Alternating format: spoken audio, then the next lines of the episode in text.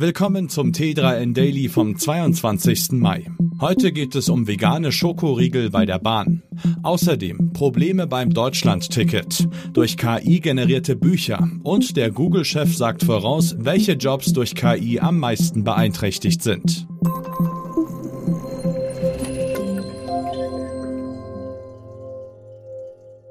Manchmal sieht man den sprichwörtlichen Wald vor lauter Bäumen nicht, das passiert den Besten von uns. Kürzlich zum Beispiel der Online-Drogerie Coro.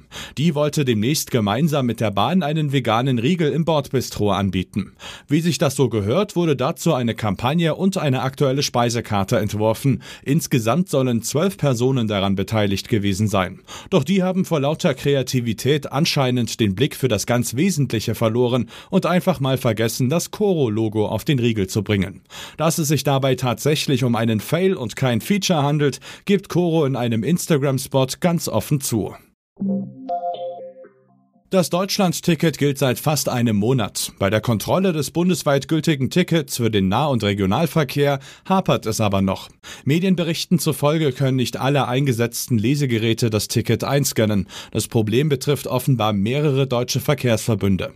Immerhin sollen die KontrolleurInnen in den betroffenen Gebieten informiert und zur Kulanz angehalten sein. Allerdings kann es trotzdem nicht schaden, eine Bestätigung über den Erwerb des 49-Euro-Tickets mitzuführen.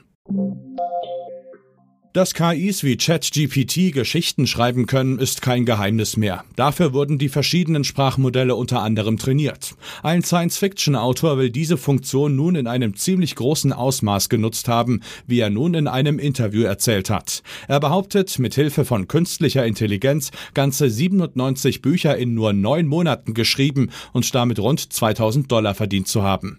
Die 97 Bücher sind übrigens Teil einer Reihe und mit 2000 bis 5000 1000 Wörtern eher Essays als Romane.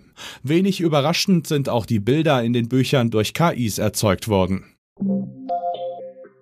Mit Spielen wie GTA 5 oder NBA 2K22 zählt Take-Two zu den erfolgreichsten Gaming-Publishern weltweit. Und bald dürfte auch GTA 6 vor der Tür stehen. Die Preise für die Top-Neuerscheinungen hat das Unternehmen mittlerweile auf 70 US-Dollar erhöht. Diese Preisentwicklung ist bei Verbrauchern umstritten.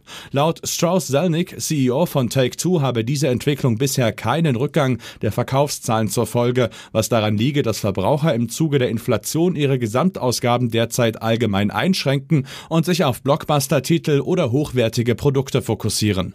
Davon könne man einige Produkte anbieten, weshalb sich Selnick auch für die Zukunft von Take-Two optimistisch zeigte.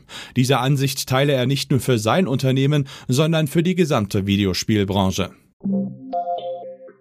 Sundar Pichai ist Google-CEO und hat in seiner Funktion tiefgehendes Wissen hinsichtlich neuartiger KI-Chatbots. Der IT-Konzern entwickelt mit BART bereits einen eigenen Dienst. Der Tech-Chef ist somit durchaus in der Lage, die vermeintlichen Auswirkungen der Technologie auf den Arbeitsmarkt einzuschätzen. In einem Interview mit The Verge erklärt Pichai, welcher Beruf tendenziell am stärksten von ChatGPT, BART und Co. beeinflusst werden dürfte. Demnach sei der Beruf des Anwalts besonders betroffen, jedoch nicht etwa im negativen Sinne, wie die meisten Menschen vermuten würden. Pichai skizziert ein positives Bild. Der Grund sei, dass die KI immer mehr Routinearbeiten wie Dokumente erstellen oder über Überprüfen abnehmen würde. Dadurch könne der Beruf effektiver ausgeübt werden und Kanzleien sich mehr Fachkräfte leisten, die echte Fälle verhandeln. Das war es auch schon wieder mit dem T3N Daily für heute. Noch viel mehr zu allen Aspekten des digitalen Lebens, des Arbeitslebens und der Zukunft findest du rund um die Uhr auf t3n.de.